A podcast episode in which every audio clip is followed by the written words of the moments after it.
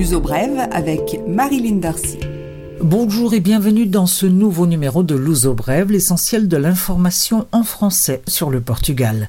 Comme Luso Brève l'avait déjà annoncé, les visas dorés ont rapporté 5 milliards d'euros d'investissement depuis leur création en 2012.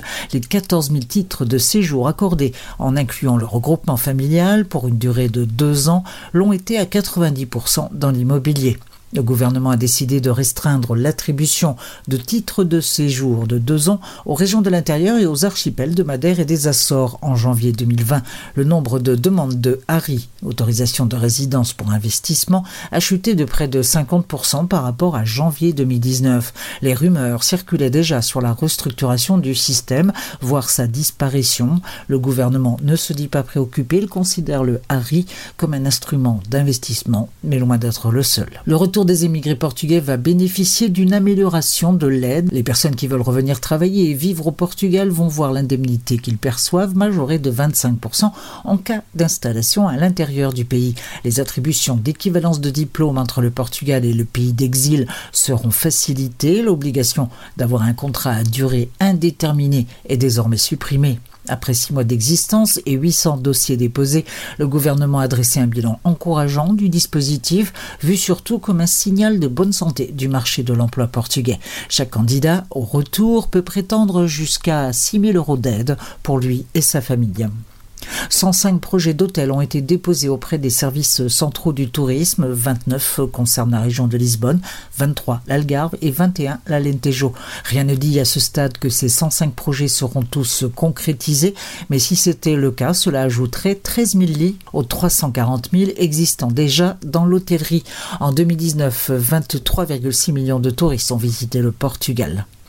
Surf compétition à Nazaré pour le championnat des grosses vagues. L'américain Kay Lenny et la française Justine Dupont ont remporté mardi le titre de la meilleure vague dans les catégories hommes et femmes lors du Nazareto Surfing Challenge, première compétition de surf tractée et par équipe.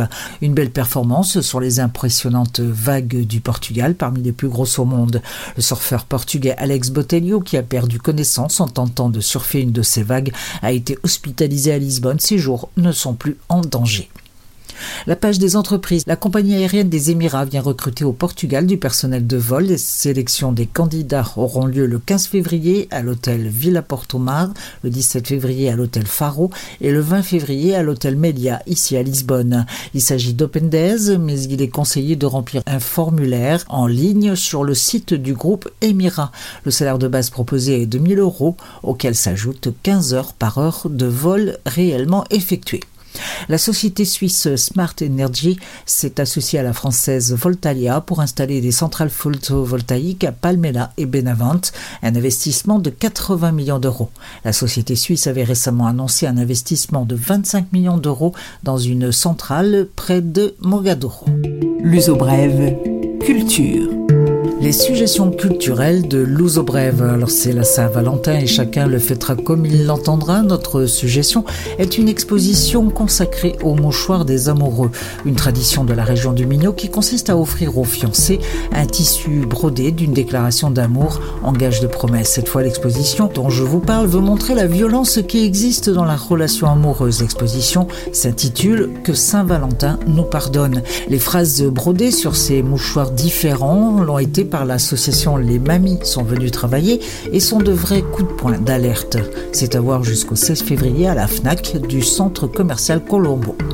L'amour tragique aussi avec Roméo et Julieta au théâtre national Dona Maria II à Lisbonne le 14, jour de la Saint-Valentin, et jusqu'au 1er mars le jeudi et vendredi à 21h, le mercredi et le samedi à 19h et le dimanche matinée à 16h. Les billets vont de 9 à 16 euros.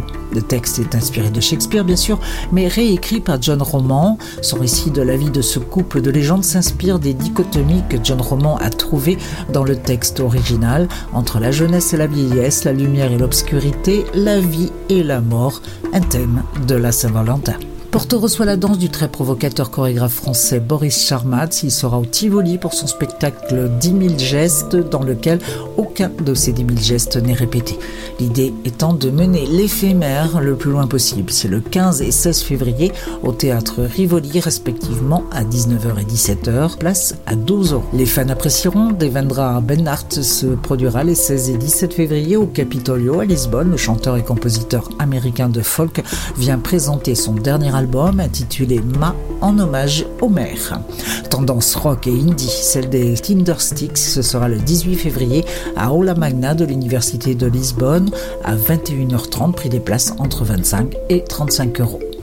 Pour ceux qui peuvent s'y rendre ce week-end, une nouvelle édition de Terrace Saint-Sombre, cette fois à Mertola, en Alentejo, une ville marquée par l'influence islamique. Le week-end va mettre en avant les religions puisque le concert sera du chant grégorien interprété a cappella par le contre-ténor José Hernandez Pastor. Ce sera samedi 15 février à 21h30 dans l'église de Mertola, ancienne mosquée. Samedi à 15h, ce sera une découverte du patrimoine islamique. Le dimanche 16 à partir de 9h30, une visite au jardin des fouilles archéologiques afin de s'intéresser à l'agriculture durable.